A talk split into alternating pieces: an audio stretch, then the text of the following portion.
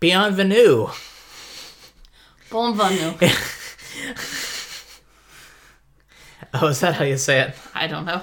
Okay, I'm not good at French. cool. But anyway, It's pronounced Leviosa.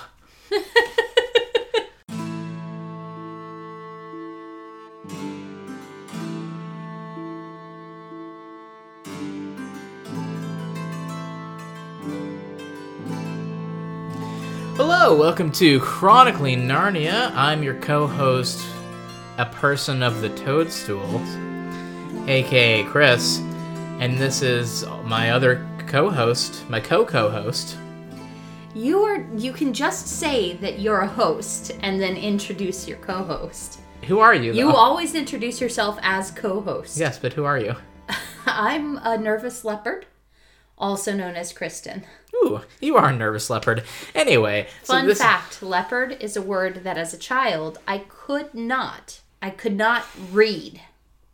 When I saw it in writing, I always said leopard.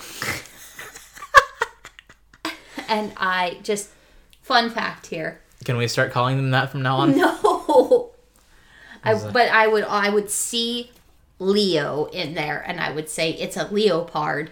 Is that some kind of lion because of Leo the hmm. lion in the stars? I'm pretty sure there were some leopards in Tiger King. Uh, there might have been some leopards in Tiger King.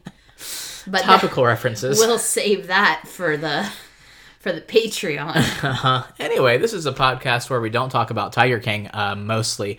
We do talk about the Chronicles of Narnia. Right now, we are reading through The Lion, the Witch, and the Wardrobe. We are almost done. It's felt like a really long book. It's not, but it's felt like it's gone on forever. Yep, Uh, we're we- on chapter thirteen, and last week we actually uh, we actually broke Chris a little bit because he thought there was only fifteen chapters, I thought we were so close. and he was like, "There's only three more episodes," but really there's seventeen chapters, Yep. so there's five more episodes, four after today.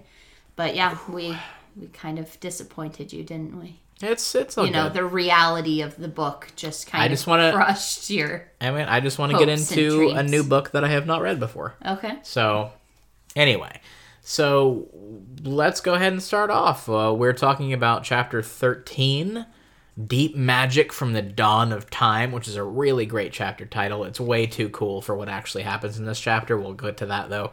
First, why don't we start by talking about our summaries? We start off by reading a five sentence summary that we go through the chapter. We pick out five sentences that, you know, we think can we can force into a paragraph that tells the whole story of the chapter. sure. So we'll go um, ahead and do that to start us off. I'm going to start. Cool. All right. This is my five sentence summary of chapter 13, Deep Magic from the Dawn of Time.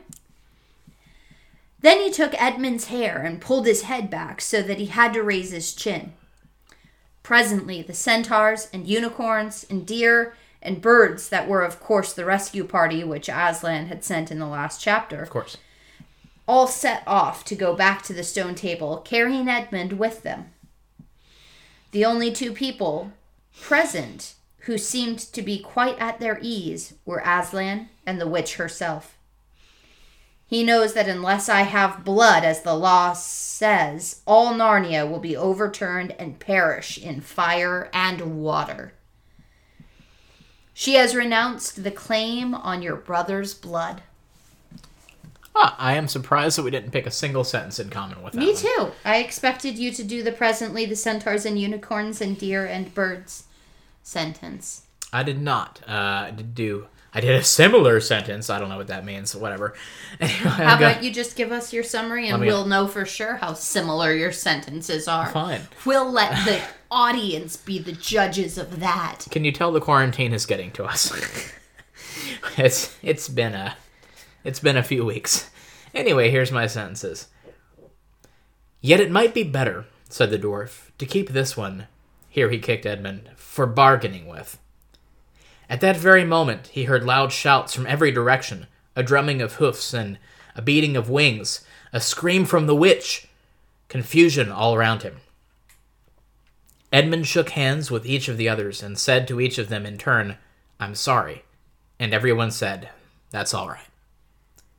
A few minutes later, the witch herself walked on out to the top of the hill, and came straight across and stood before Aslan. Fall back, all of you, said Aslan, and I will talk to the witch alone. I really think that you did a much better job with with yours, but then you didn't actually get to the whole deep magic or the actual claim of the witch on blood that there's a traitor among you. Mm-hmm. Yeah. Like you didn't get to that Stuff. It was it was hard because I couldn't find a single sentence or two sentences that I thought really conveyed that idea well.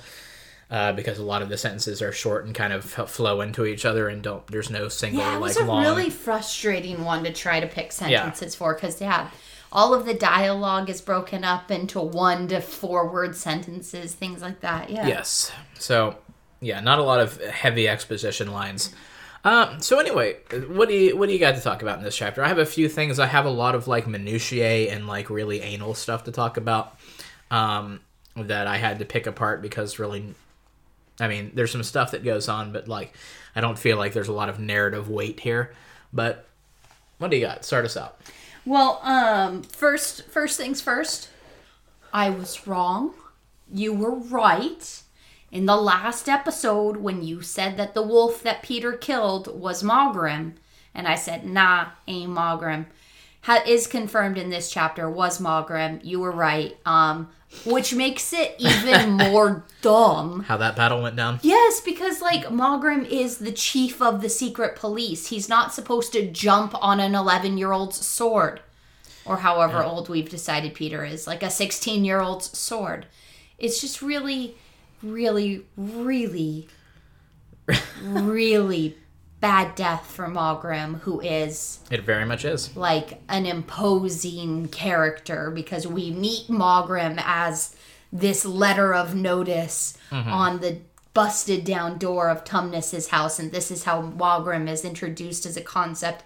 And it's like, so a wolf got killed by Peter Wolfsbane, mm-hmm. and then in the next chapter we find out, oh yeah, that was Maugrim. Yes. So like he it's it's it is the it is the next closest thing to an off-camera death. Like Uh huh. it's like oh yeah, someone died. Oh yeah, it was that that totally like scary figure that everyone had this ominous fear. And so yeah, that really upset me. Um He We- gets a he gets like an entire paragraph of screen time in this entire book. It's kind of sad. Yeah, because he's built up as this like figure who's this chief of secret. Pl- anyway, whatever. Um, beating a dead horse now. Sorry, a dead wolf. um, but then we have uh, basically, as the narrator says, we're coming back to Edmund's story here. And we have the witch and the dwarf and Edmund stopping for the night. And Edmund is so tired that he doesn't even realize how hungry he is. And um, we have the witch and the dwarf discussing um, killing him. But um, yeah, no, I have another thing that I really wanted to dig into, but it's chronologically a little later in the chapter. So let's, if you have anything to say about these discussions of killing Edmund, finally, since we've known since Edmund first got there that the witch should have just killed him already, we actually have like a section that's kind of discussing why they haven't killed him yet, maybe a little bit Uh huh. because the witch really wanted this to be done in its proper place at the stone table. Yeah. So, tell us more about that. Um, explain to explain to us why we shouldn't be so upset that the witch hasn't just killed Edmund yet. Uh, we should be because she should have. Uh, I was going to say that you know, even though Maugrim's this imposing figure, he's probably never actually come up against anybody with a sword before. So I mean, Yeah, didn't really have a lot of sword experience. might, Um, might be valid. Whatever. so there you go. And that's why that's why Father Christmas gave it to him because he's just like that's what. Maugrim's never seen one yeah, of these he, he ain't gonna know what's coming. If only Peter had brought like a shotgun, would have been over faster. Um. Anyway, that's in my rewrite of this book that I'm working on. So the first thing that I wanted to point out, uh, other than you know Edmund walks further than he knew anybody could walk, uh, you know, which just makes me think of walking across Mordor. Uh, whatever. Um, but I can't read this book and not think of Lord of the Rings because I'm not original. Um, anyway, so what I wanted to point out first was on the the second page of my chapter, which I and what I think is interesting, where we have the dwarf who is the lackey of the witch who never gets a name. As as far as I know, he is an, just an unnamed dwarf, which I think is lame.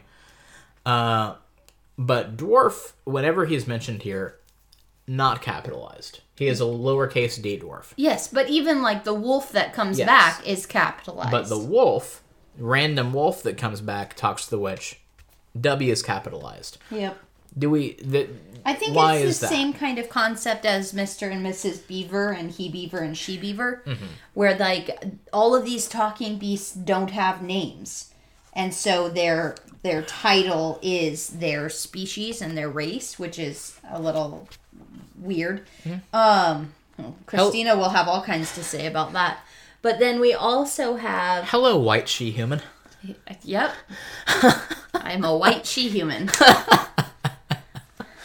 Um, so Uh, but then, as I was saying, um, characters who have n- like names would be dwarves and all of these human-like creatures that are, you know, some of the more evil or whatever.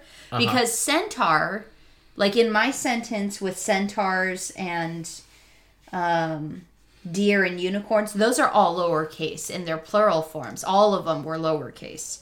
yeah. Um, so I just thought that maybe there was something there to Yeah, to I don't out. understand the capitalization at all. Like, Like stone table is capitalized. It's Yes. a it's a proper place. yeah, Uh. and witch is capitalized, Apparently a title. queen. Yeah, like all that stuff. But dwarf, yeah, he's he gets the short end of the stick. he's a dwarf. You get it? yeah, I get It's it. uh, um. Anyway, that's that's that's what I had to mention on that page. Uh, we have this scene where the witch finds out that Aslan has an army, and she's like, "All right, call everybody. We getting everybody in, and we have all Hang sorts." on, hang on, hang on. Go, go on. Okay, so the wolf has shown up, Yes. told her that Aslan is at the stone table with an arm. Okay. Yes. Sorry, I thought you had skipped well ahead, and I was like, No. "What just happened?" No. Okay, okay, okay, okay. And then she's like, "Call everybody in. We're gonna get centaurs and minotaurs, uh, ghouls." In my book, all of these are capitalized, by the way. Yes, they're all Uh, capitalized in mine too, including people of the toadstools or however it was that you introduced. But not yourself. giants and werewolves and spirits of those trees who are on our sides. That's all lowercase. But then we get to ghouls, bogles, ogres, minotaurs, all uppercase. I don't know what the rules are here. Yeah, me neither. Uh, don't really understand. I, I will jump in here because I had a research minute. There there's a couple of monsters here which I was not terribly familiar with, so I looked into them. all right, tell us. Uh, Bogles uh, comes from a lot of places. It's real old. The, the Wikipedia says that it comes from the Scots, uh, and it does kind of refer to Celtic legends, where it could be ghosts, folkloric spirits. Uh, also refers to like giants of like the Norse variety and like the Jotun. Uh, and basically all sorts of things. The only thing they really have in common in legends is that Bogles are not necessarily malevolent spirits. They are entities that uh, like to make the lives of humans like more interesting and difficult by playing tricks on them. So they're But trickster they're not. spirits. They're tricksters. They're not outright harmful or good. Okay. Well, and then like we have the first creatures that come to Edmund's rescue that are listed are centaurs, centaurs lowercase, but the first creatures she calls upon are centaurs uppercase. Yeah. So yeah, I just I don't even know. and then we also have the Cruels. Just Okay. the Cruels. Yeah, tell me what the cruels Uh, are. Something Lewis made up. This is not a thing that exists outside of this book. Uh, You say that, and Steve's gonna send you a documentary about cruels. They they never ever get mentioned uh, except right here. Uh, people of the toadstools, toadstools again, not a thing outside this book. Uh, this though the consensus seems to be that this these are not people who live among toadstools. These are actual toadstool toad toad. Gah! These are actual toadstool people. Is what I was trying to say. Is that they are They're not little fairies. They're- They're, walking toadstools. they are m- walking ambulatory mushrooms. I can say the word ambulatory, but toadstool, that is beyond my capabilities as an orator. Anyway, Orator. so we so we call upon all these people. And I wanted to stop here and just say, why do all these things exist in Narnia? Yeah. Like, why do we have specters and hags and ogres and ghouls and bogles and like, wh- where did all these things come from? Yeah, because in you know the magician's nephew, Aslan certainly wasn't singing Hmm. cruels out of the toadstool river. Yeah. So like, you know, we, we we know from I mean, I think we know from from previous experience the witch doesn't really have the power to create things or create Just life or whatever. And so I don't know where all these critters are coming from. Yep, don't know. Uh somewhere, who knows. Whatever. Um and then we're going to kill Edmund. yep, We going to tie we're him going to to a summon tree up and an army and we are going to kill Edmund. But there's a conversation between the witch and the dwarf that is basically like, should we keep him for bargaining? No, we should kill him. I wish we could kill him at the stone table where it's right and proper. There is a place for this. And so this suddenly has cast this stone table into this very different light. Mm-hmm. Because a table is a place where you gather for a meal. A table is a place where you sit down to negotiate.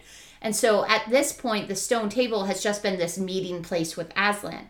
It mm. has almost come to represent this kind of community safety meal place home mm-hmm. where they're going to find Aslan. yeah. But then we've got the witch talking about it as basically an altar of sacrifice. It is the place where you kill things. And the deep magic is ingrained is engraved upon it. Yes. And and would Which says completely taken something that's been established in the book yeah. as an existing thing Yeah. with one tone surrounding it and being like, nope, we're going to completely flip that on its head and now we're going to change the tone entirely. The stone table is a place of sacrifice, death, and bloodshed. So at this point, are we going to say that maybe Jim Butcher took some inspiration from this book? Oh, yeah. No, And- I, I mean, like the is kinda- concept of the stone table as a sacrificial altar. Yeah, that's that's an older concept. Yeah. Yeah. Well outside of Narnia and Jim Butcher's Dresden Files universe and all of these different places. Like, Yeah.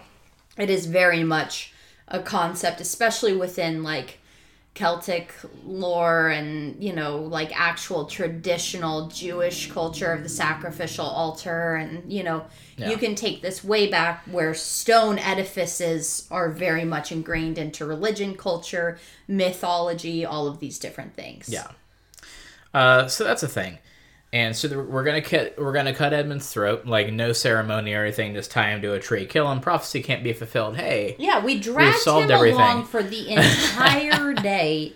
And it's not until nightfall that we decide they must have beat us to the stone table, so we should just kill him here and now. Which I find interesting is like the witch is portrayed as this very powerful sorceress and magic user and can turn people to stone and whatnot. And this is an interesting method of execution for her, I think, where she's like, oh, tie him to a tree, cut his throat. Like, So apparently there is some kind of structure, um, ritual to this killing, and it means something to her to be able to do it in a certain way, in a certain place. yeah. Uh, which we'll get there. I, I feel like this chapter just introduces a lot of plot holes when read in conjunction with the magician's nephew. Like, there's yes, so. there is so much I have to say about that. Yes, absolutely.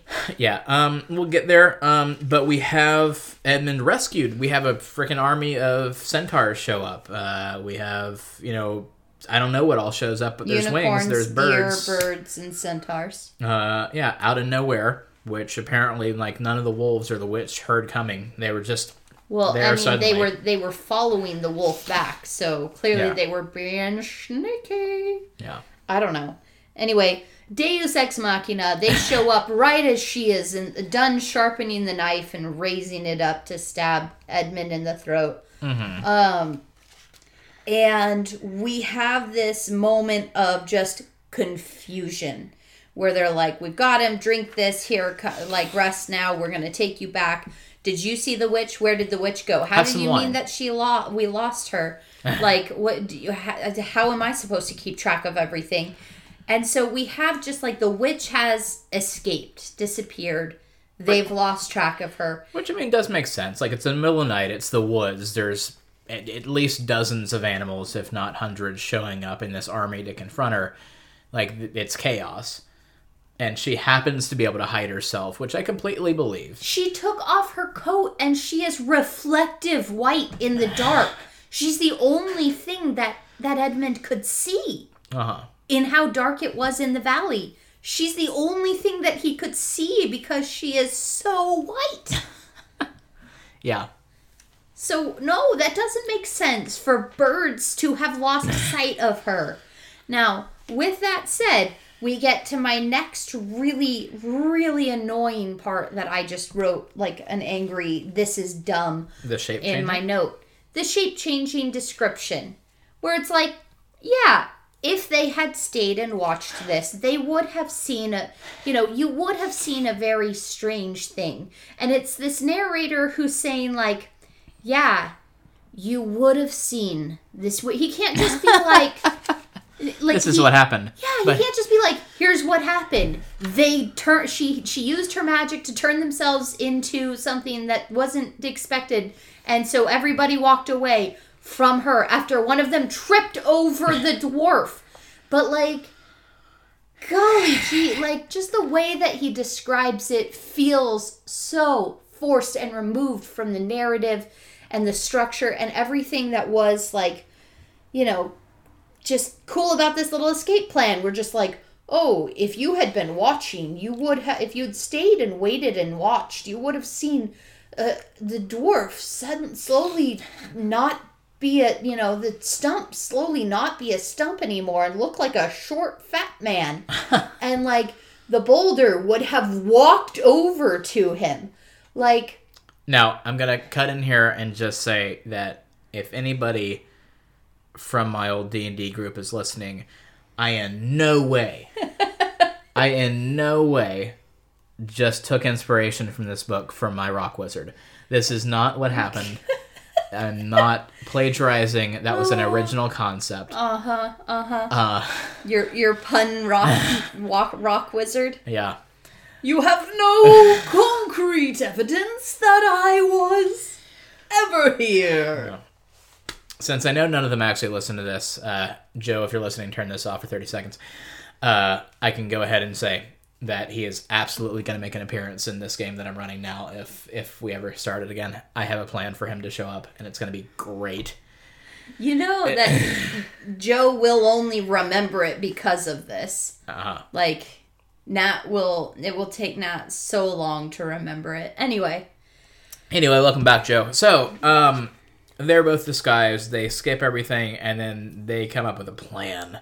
But she loses her knife. Oh well. Still has her wand, which apparently she needs the wand to turn people to stone. Like, yeah, I, don't, I mean, because Aslan demands that she leave the Yeah. wand, and I think that that's part of her growing magic. Because, like, that's I, I I mean, I don't even know. I don't even know. Because, like, in Charn, Jadis could just Speak a word. a word and kill everybody on the planet. So. I don't even know, dude. Like, because we established that her magic here was all messed up anyway. yeah. that she couldn't really do her magic. Um, like her, her magic wasn't functioning on Earth, so it kind of operates differently. So clearly, this is an element of the way that she's learned to do magic in Narnia is having to use this wand, yeah. Which Uh, would not matter if we had not read The Magician's Nephew first. Yeah. We just coming up with all sorts of questions. It's an I mean, interesting order. Let's get into all of the incongruencies. Well, well, let's let's talk about Edward's redemption first because we have Edward's redemption before Edward? it. Who's Edward? Uh, Edmund. I thought I was reading Twilight for a second. Uh, talk about Edmund's redemption for a second. So, this is a this is all really awkward. So he comes back.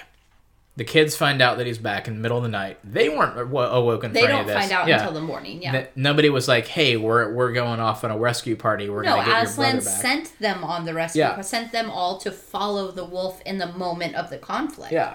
And, So they all knew that they were sent to follow the wolf. and then I mean, the kids weren't allowed to join. They just kind of stayed behind. They slept in the tent. They had Um, been walking all day. Yeah, I guess that's a point. Um. Anyway, they bring Edmund Susan back. passed out in the tree. Anyway, they bring Edmund back. Edmund has this conversation. Your with- your issues with this whole situation are completely based in your own attitude and not in anything that's actually consistent with the chapter. I guess so. Um, Edmund has this conversation with Aslan, which is secret, and he, you know, Lewis does one of those other annoying things where he does a weird fourth It's like nobody will ever know what was said, but Edmund will never forget. no one, no one ever heard it. Uh, anyway, reminds me it's trying so hard to be like deep. reminds me of one of my favorite jokes that I well we won't have time to for me to tell on the podcast. I'll tell it at the end. You can do it as a blooper if you really want to. Um, anyway, so they have this secret conversation. Aslan trying to greet them, and it's just like, "Hey, here's your brother. Don't talk about what happened. There's Nope. no need. Nope, that's not a part of the healing process. You nope, forget. Nope, don't, don't, never happened. Yep, let's move on. Nope. Forgive, forget, Yep, no processing, don't process. no mature, responsible handling of emotions, feelings, you know, trust. Mm-hmm. Um, no, you, he's just he is your brother, and you trust him now. Yep, that's and it. it's you have no reason whatsoever to say anything except it's okay. Yep. Which I think is dumb. Uh, And there's it's like even even C.S. Lewis comments on how awkward it is that they're just not allowed to say anything. They're just like it's okay, and then none of them can think of anything to say. Yeah, he's like, I'm I'm all right. Like, no, I'm sorry, and then everyone said that's all right. And I included that sentence because it uh, exemplifies the redemption story and what happens here. Because But it's the- the only thing that's redemptive. But the whole thing is really weirdly wooden and robotic. Yeah. Like Edmund goes and says, "I'm sorry." They all say, "It's all right," and shake his hand, and then we move on. It's just it's a weird. Yeah. There's no emotion here. There's no character development. It's just like we need to get through this plot point so we can talk about the witch. Yeah. And that's yeah. I, I I dislike this entire scene. Yeah, me too. I absolutely concur. Mhm.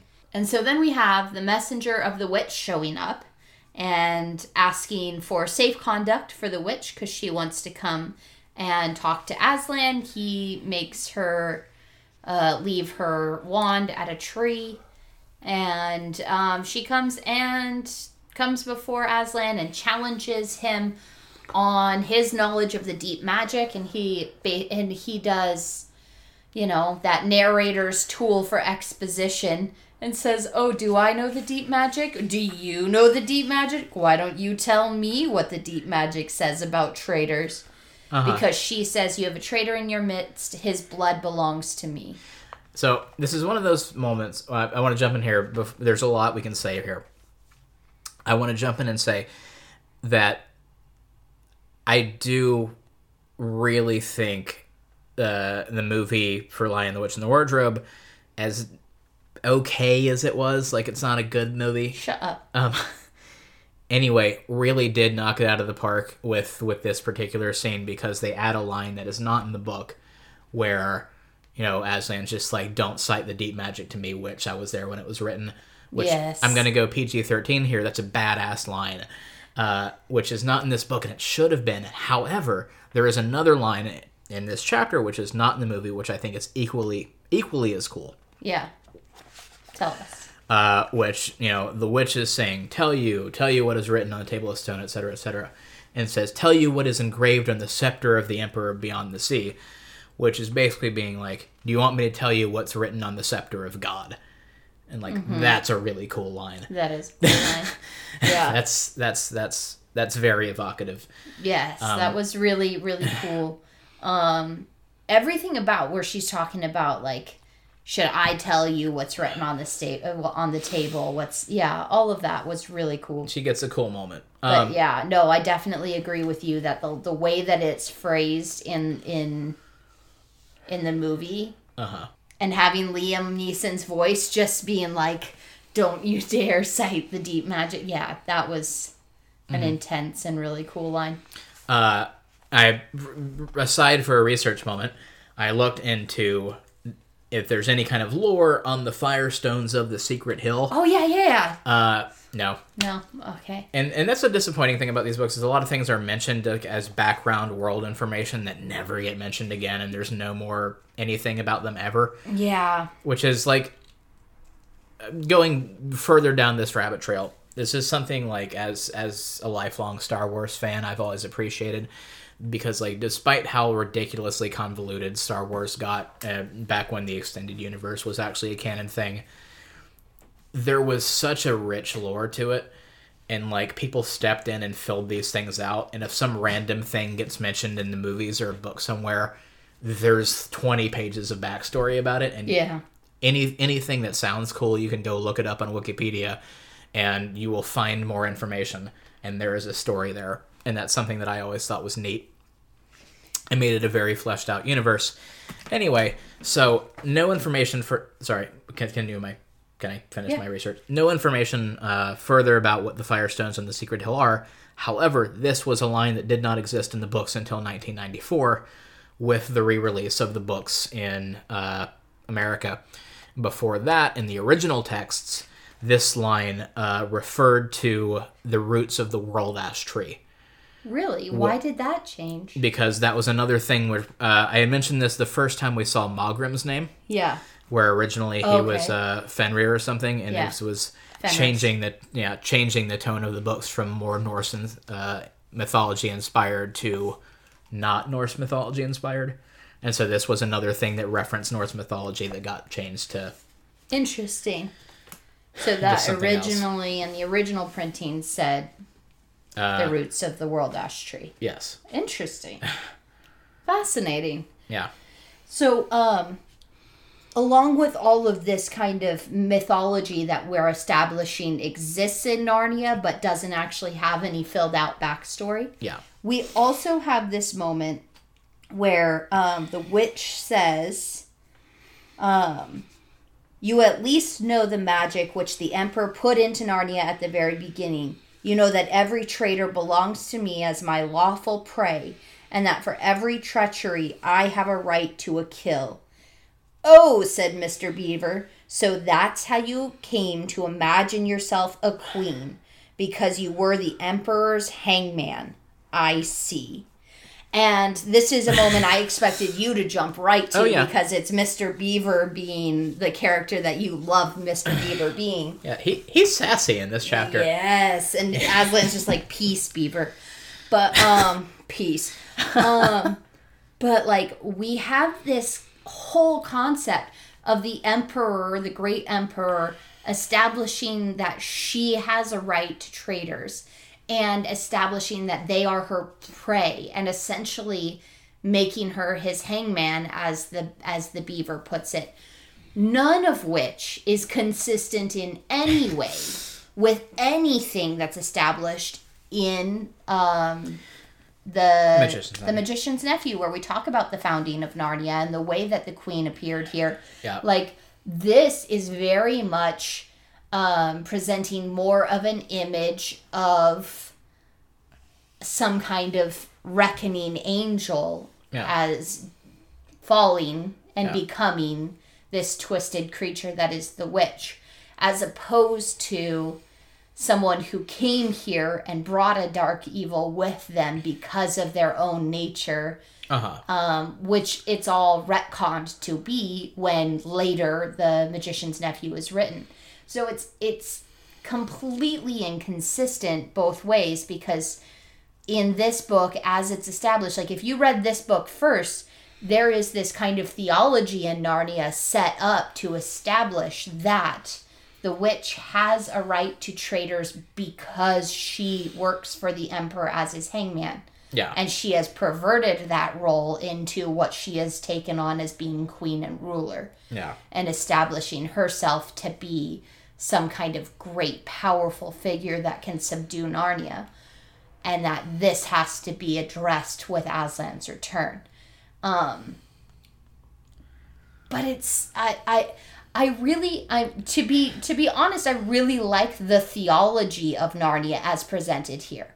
I prefer this to what was established in the magician's nephew because you and I had all of these theology discussions that I avoided and you tried to start You're starting a theology discussion. talking about this kind of inevitability of evil and things like that and Uh-huh. how like evil entered into Narnia. Yeah. But this presents the evil in Narnia very much in the same way of like the Lucifer fall yeah. as this kind of servant of the emperor then wanting the power for themselves. Which I'm surprised you like it better because this theology is very much closer to like traditional Christian theology, where you have Lucifer as the accuser, and that's very much directly analogous to what the witch is doing here. She's the accuser. She's the yeah. the one who you know calls out the those who have turned away from Aslan and the emperor. Which is which Like- is very different from the way that a lot of people actually are taught. That Uh-huh. they're very much taught that evil is this thing that snuck into the world in the way that the magician's nephew presents it. And it's Uh-huh. like, oh, well, it's here now, so everything is tainted. We have to establish a deep magic in this tree in order to protect anyone yeah, and so i don't know i just i i do like this idea of jadis the witch lucifer the accuser kind of concept for a story mm-hmm. it's it's it's it's making jadis a richer character mm-hmm. than this evil character who snuck into narnia and ate an apple from a tree that she climbed the wall of the fence around you know like yeah, in order to gain magic abilities. Yeah. she's the tempter in that one as opposed to the accuser in this one and i like this this development of her character better Yeah, I can see where you're coming from there. Uh, still, plot holes you could drive a truck through. Like Yeah. that. This is like massive retconning. We've completely changed. well i mean what, What- you're saying is that the magician's nephew is retconning Yes. because it was written later Yes. So yeah, magician's nephew is completely changing everything that happens here. Uh, the witch's role, where she's at, like magician's nephew very clearly paints a picture where a witch was very much not included in the planning of the creation of the world. She's Yeah. just an element of chaos that gets dropped in. Mm-hmm. And you know, you we can argue whether or not that was all a plan of Aslan or the Emperor all along, and she was supposed to be there, and that's why Diggory finds her, and eh, that's all speculation. okay calvinist Please don't call me dirty names. Um, don't appreciate that. Uh, and then we have the witch and Aslan talking, and they have a conversation uh, that we don't really get to know a lot about. Beaver gets sassy. Mr. Beaver gets sassy. yeah He's just like there on the sidelines, being like, "Hey, yeah." Uh, he is very much like the Greek chorus in this chapter, he is and I, I, I want him to just be a background character in every other chapter of this entire series, just like in the background somewhere shouting out things. see i feel like what we get later like when we get introduced to Reepicheep he is the extension of that role Uh huh.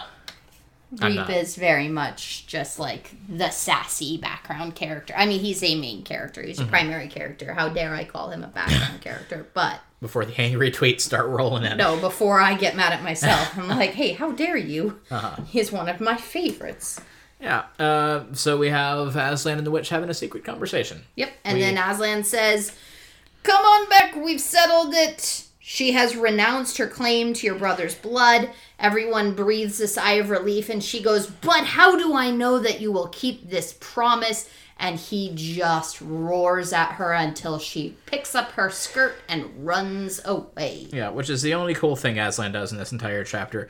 Again, I mean, in the book so far, let's Yeah, be real. I mean, in the book so far- besides giving valuable feedback on how you should clean your sword. which I, uh, which I think is really lame because we have this entire book. Well, I'll, I'll get into this more in my chapter review, but we have this entire book talking about how Aslan is this great and powerful character. Uh, and you know he's going to come and he's going to fix everything. And then the first two chapters that he's actually in, he doesn't really do anything at all. Yep. Like he has a he has a one-sided conversation with the witch where he's just like, "Oh, you tell me what you think."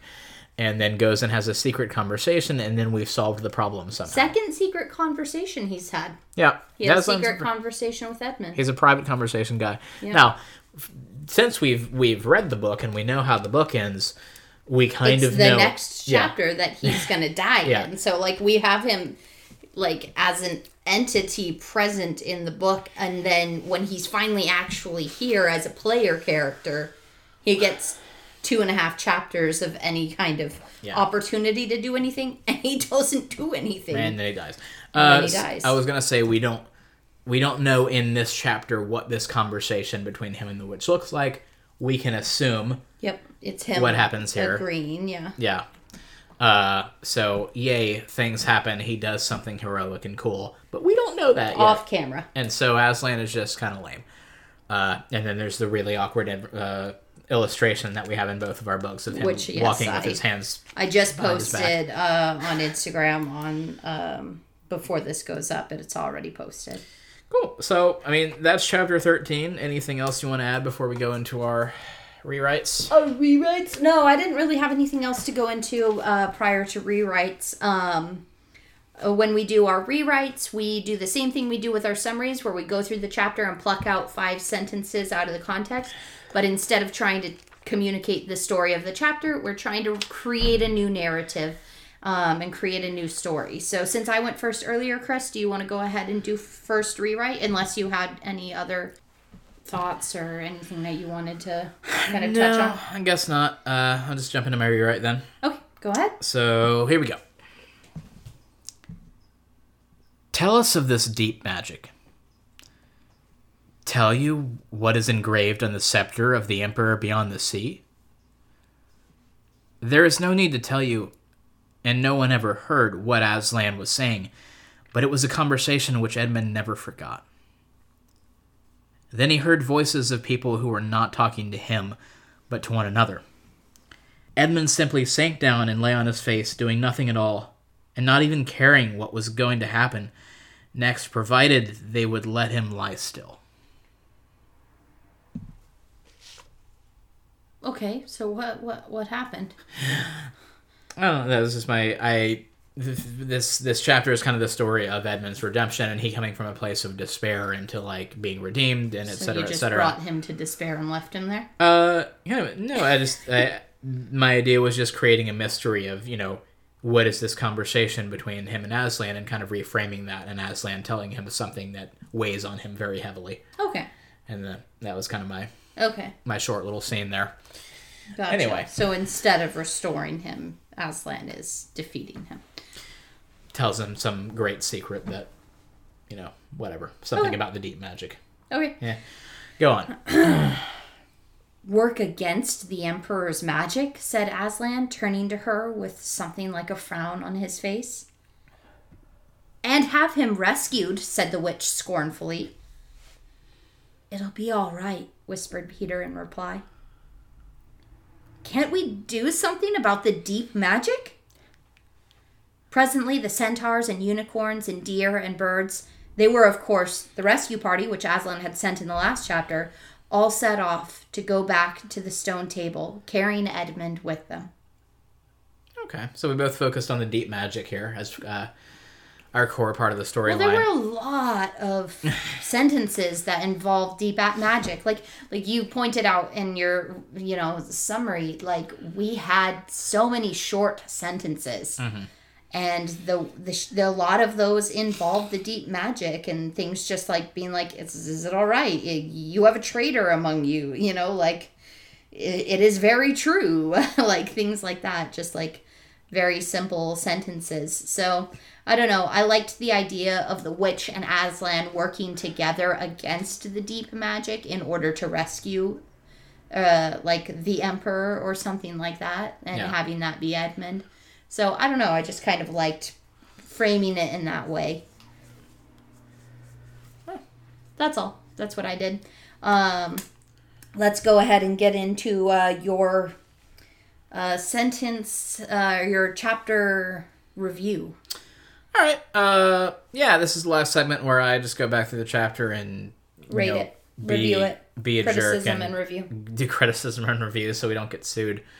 Um, and just say, you know, did it accomplish what it set out to do? Uh, and we always use a one to five point system where the points are always something different. What are we doing this time, Kristen? And the points don't They matter. really don't matter, but what are we doing? The rules are made up, and the points don't matter. Mm-hmm. Um, Uh, Firestones. One to five firestones. All right. Um. So yeah, this Roots of the great ash tree. this this chapter ash tree. like I can't say it's one of those nothing chapters where nothing happens because we have Edmund rescued, we have Edmund redeemed, we have you know this parlay between the witch and Aslan, we have stuff about the deep magic come out, and we get into more narrative depth So much stuff. stuff stuff. Uh, and at the same time, like I said earlier, like there's if you read the Magician's Nephew first, this like completely Doesn't make sense. doesn't make sense introduces a bunch of plot holes like the whole redemption of edmund uh, the way it's described is dumb. It doesn't work. It's written terribly. I'm gonna go out and say it. It's not a good scene. And it's it's supposed to be like the climactic heartfelt touching you know moment uh, for this family in the book and it just doesn't come off that way. And i feel like that and like No, the, the climactic moment for this family is when they all get crowned at Cair Paravel. yeah sure. But Um, this could have been that moment. this could have been and yeah like those those things just really drag this down for me. Uh so despite it doing some cool things i'm gonna go ahead and say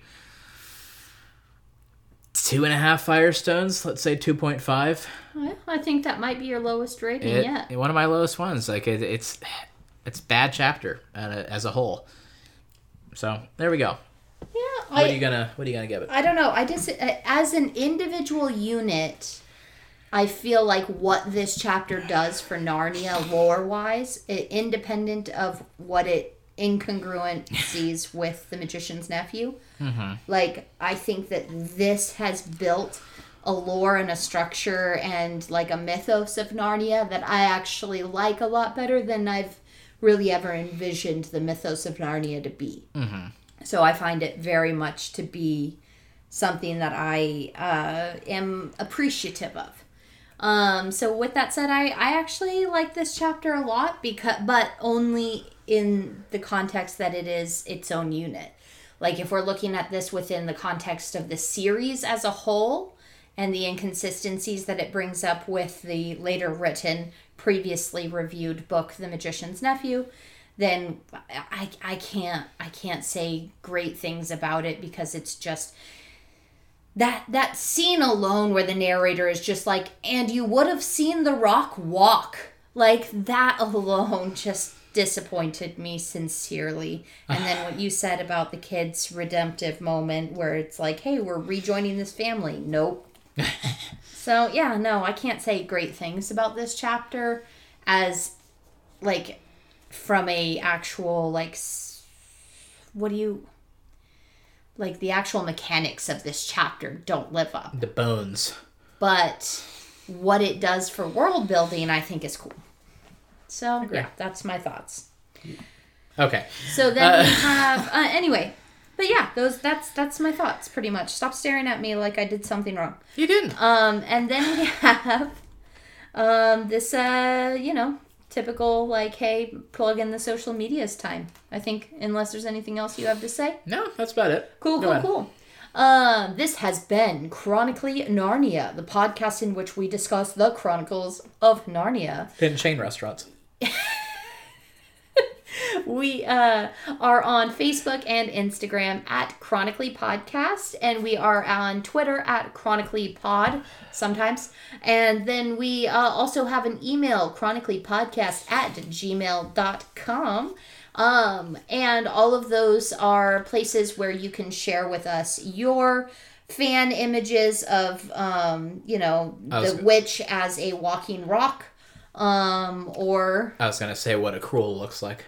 What accrual looks like. You could also do that. Uh-huh. Um, we look forward to those. If you want to share your own um, summary or rewrite of the chapter, please do so. Hashtag Narnia Chopped and Screwed. Didn't we get a tweet that we were supposed to read? Yes, we did. We got a tweet on Twitter uh, from at N Striker. Shush. don't, don't, don't. Uh-huh. All right. And um, Nathan would like to hear Chris's impression of Kristen's animal impressions, imper- impersonations. Okay. Um, the only one I'm really good at is Kristen's impersonation of an elephant, which we should post a video of on the Instagram. But it goes kind of like this.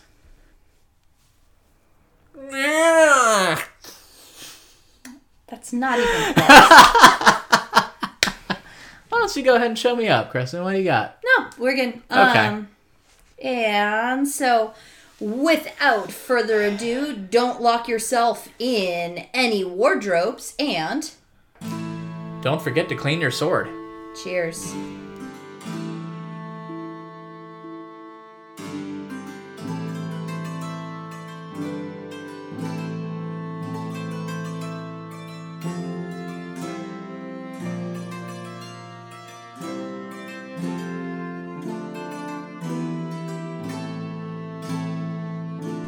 Hello, welcome to Chronically Narnia, our podcast in which I can't talk.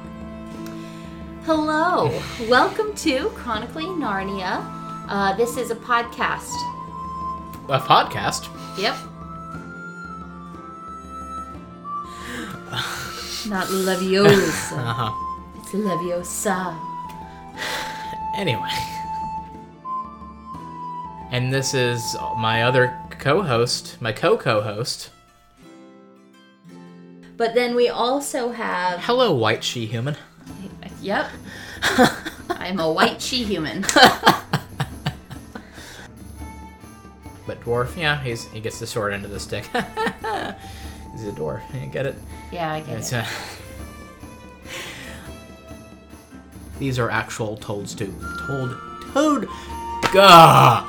These are actual toadstool people, is what I was trying to say. I can say the word ambulatory, but toadstool, that is beyond my capabilities as an orator. Anyway, Orator. so we. So we call upon all these people So much stuff. stuff stuff uh